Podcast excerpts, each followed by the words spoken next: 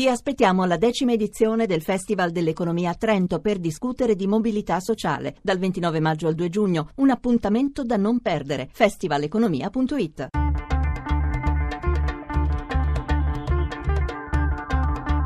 Bianco e nero.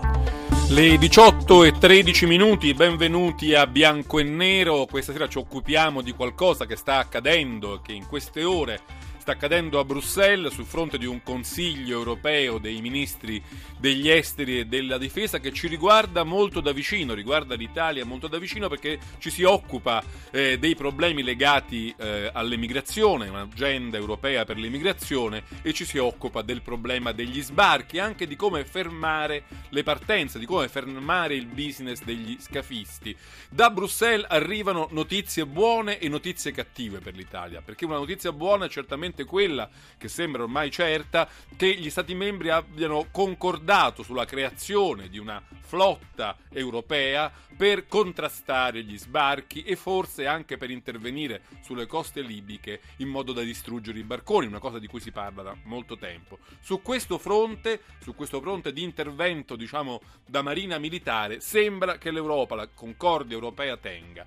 Frana invece un altro punto importante dell'agenda immigrazione che era stato concepito dalla Commissione europea il 13 maggio scorso, a cui l'Italia tiene molto, ed è quello della ripartizione delle quote. Perché ieri la Francia, oggi sembra anche la Spagna, si tirano indietro nella suddivisione per l'accoglienza dei richiedenti asilo, dei rifugiati. Già l'Inghilterra, la Polonia, altri paesi dell'Est Europa avevano chiesto la possibilità di essere esentati da questa distribuzione. Francia e Spagna erano invece tra i paesi su cui l'Italia contava, ma anche questi sembra che stiano per fare una marcia indietro. Quindi da un lato sul versante diciamo, militare dell'intervento, dell'intervento da Marina le notizie sono buone. Sul versante invece della redistribuzione dei rifugiati una volta salvati, le notizie sono cattive. Noi analizzeremo questi dati e questi fatti in questa puntata di Bianco e Nero con due ospiti, l'onorevole Domenico Rossi, sottosegretario al Ministero della Difesa. Buonasera onorevole. Buonasera, buonasera, a lei e anche agli ascoltatori. E Antonio Villafranca, responsabile programma Europa dell'ISPI, l'Istituto per gli Studi di Politica Internazionale. Buonasera Villafranca. Buonasera a voi. Allora, prima di cominciare, come sempre, la scheda di Daniele Mecenate fa il punto della situazione. Una missione navale contro gli scafisti.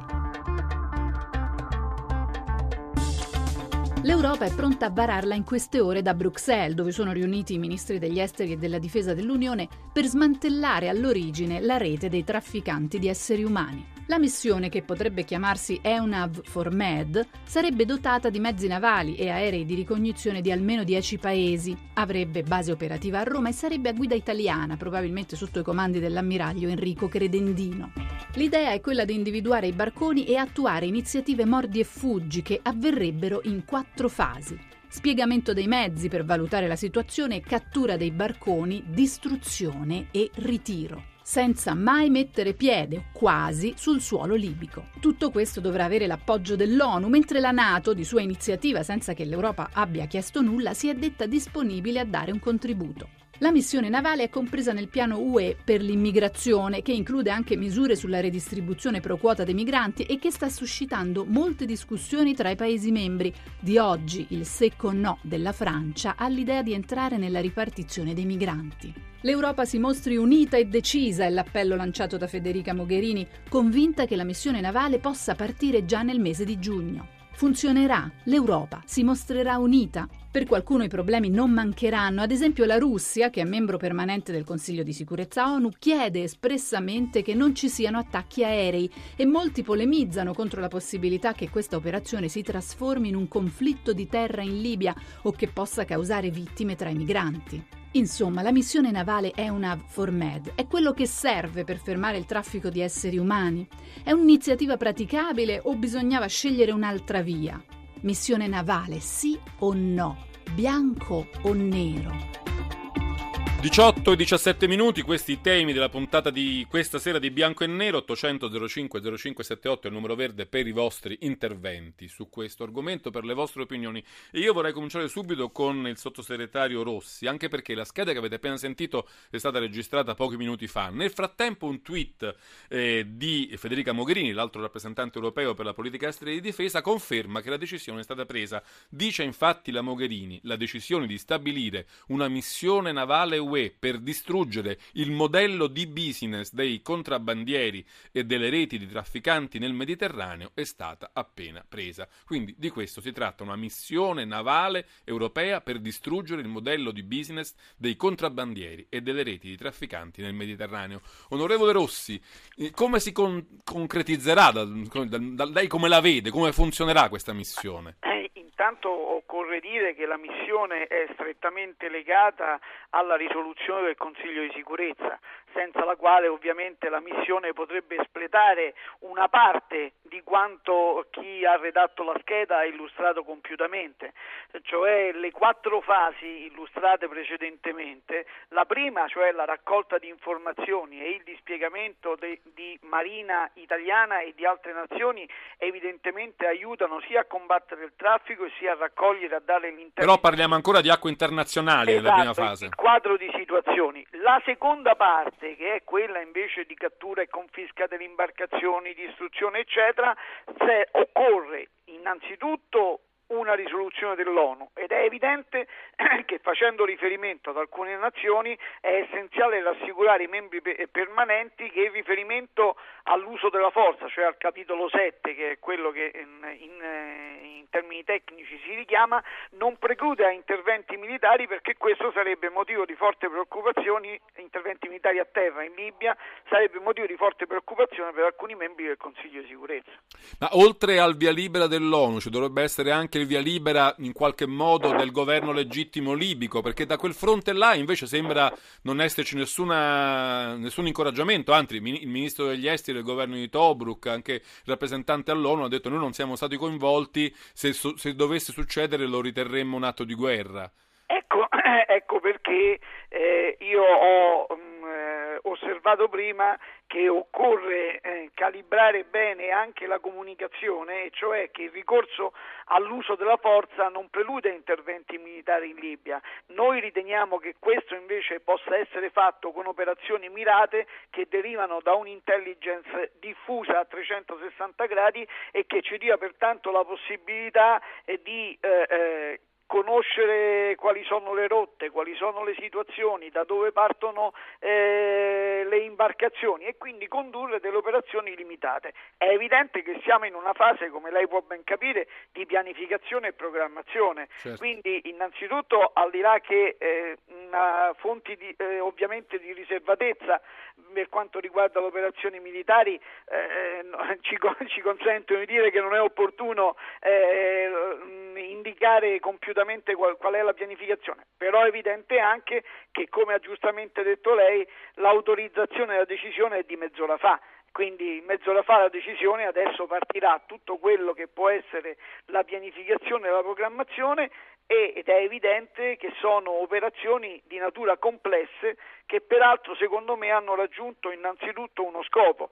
Eh, eh non dimentichiamoci che eh, l, per, siamo partiti da Mare Nostrum che ha svolto una grandissima operazione di carattere umanitario nei confronti dei migranti, ancorché ha consentito... Adesso abbiamo una Triton rafforzata, già questo... Anche sta... l'arresto, adesso siamo passati non tanto al discorso della Triton rafforzata, se lei mi consente, ma quanto che grazie a un'operazione di continua sollecitazione sollecitazione dell'Europa siamo riusciti a portare l'essenza del problema che inizialmente tutti ritenevano italiano a essere finalmente un problema di natura europea. Fermiamoci qui un momento, voglio andare da Antonio Villafranca, poi parleremo anche della questione delle quote, ma intanto voglio sapere da lui, anche un po' dal punto di vista politico e anche un po' simbolico, l'idea che tutti i giornali online in questo momento dicono via libera ad una flotta europea, come le suona, cosa le fa pensare?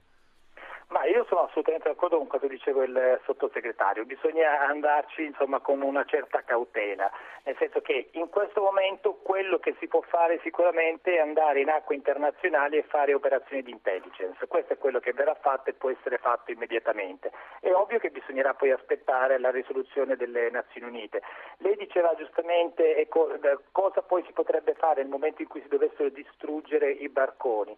Beh, normalmente senza una risoluzione delle Nazioni ci dovrebbe essere l'accordo con il governo locale. Già in Libia la questione è abbastanza complicata. Lei citava ovviamente il governo di Tobruk, ma non dimentichiamo che non è l'unico governo, ce n'è almeno un altro, quello che fa, diciamo, che fa riferimento all'area di Tripoli, che ha già detto con assoluta chiarezza e anche con maggior fermezza rispetto a quello di Tobruk che non accetterà assolutamente un intervento di questo tipo. Quindi non c'è dubbio che questo tipo di intervento per poter essere autorizzato necessiti appunto di una risoluzione risoluzione da parte delle Nazioni Unite.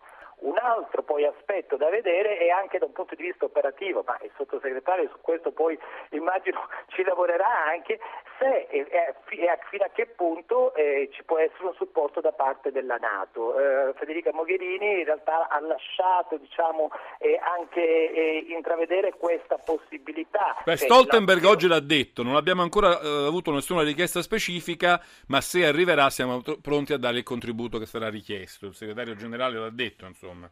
Sì, sì, assolutamente, insomma questa è una cosa che poi andrà valutata, il segnale politico però è molto chiaro, è un'azione a guida europea, ovviamente l'Italia ha anche chiesto che ci possa essere diciamo, da parte del nostro ammiraglio ad esempio una guida italiana, però è essenzialmente da un punto di vista politico anche molto chiaro un impegno dell'Unione Europea. Da questo punto di vista io devo dire che l'Italia veramente molto ha fatto negli ultimi mesi per cambiare la percezione in Europa del, del problema, cioè adesso chiaro a tutti che eh, ci vuole un maggiore impegno da parte di tutti. Quindi quello che sta accadendo è un successo italiano per ora, possiamo dire. Ma guardi, ci, molto spesso insomma, ci, ce la tiriamo addosso, ecco, però per una volta obiettivamente questo cambiamento nella percezione non c'è dubbio che sia stato molto agevolato dall'Italia. Eh, sottosegretario Rossi, io però per, nelle scorse due o tre settimane, ma tutti noi abbiamo sentito, andremo sulle spiagge libiche a distruggere i barconi. Questa sembrava un po' la novità.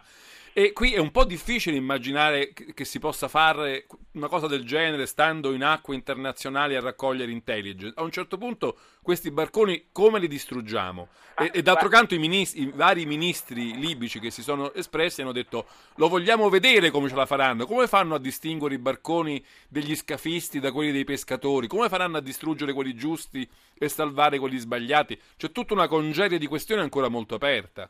Ma eh, guardi, eh, intanto onestamente mi consenta come rappresentante del governo di avere eh, sentito con piacere le parole che ha detto l'altro ospite eh, nei confronti di questa incrementata percezione da parte europea proprio a seguito della sollecitazione del governo italiano a più riprese.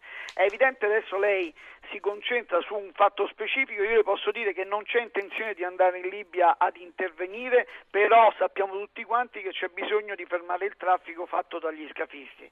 Le modalità per fermarlo, è evidente che le modalità per fermare gli scafisti i barconi, innanzitutto noi oggi abbiamo delle esperienze che ci siamo fatti attraverso Mare Nostrum.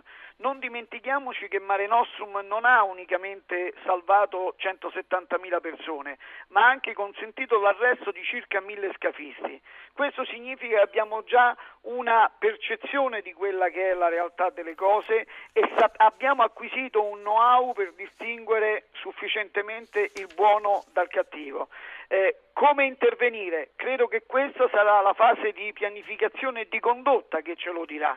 È ovviamente una fase di pianificazione e di condotta che inizierà nel momento in cui, nel momento in, da oggi diciamo così, fermo restando che è evidente che la risoluzione ONU diventa una uh, discriminante sulla possibilità di intervenire o meno. Credo che la, l'alto rappresentante Mogherini si stia già muovendo in sede ONU per ottenere come, come, per ottenere questo via libera, questa risoluzione. Esattamente, la rappresentante, eh, la, l'onorevole Mogherini si è già mossa in quanto ha già mh, già fatto degli interventi per illustrare quello che eh, diciamo fino a mezz'ora fa erano degli intendimenti e oggi sono invece una decisione del Consiglio europeo. Qui ci fermiamo, la sigla già ci dice che sta arrivando il GR regionale, ma torniamo subito dopo, come sempre, subito dopo il GR ad approfondire questa discussione tra Domenico Rossi e Antonio Villafranca dedicata alla, alle decisioni dell'Unione Europea sul fronte del contrasto all'immigrazione clandestina e alla tratta di esseri umani da parte degli scafisti. Quindi di nuovo qui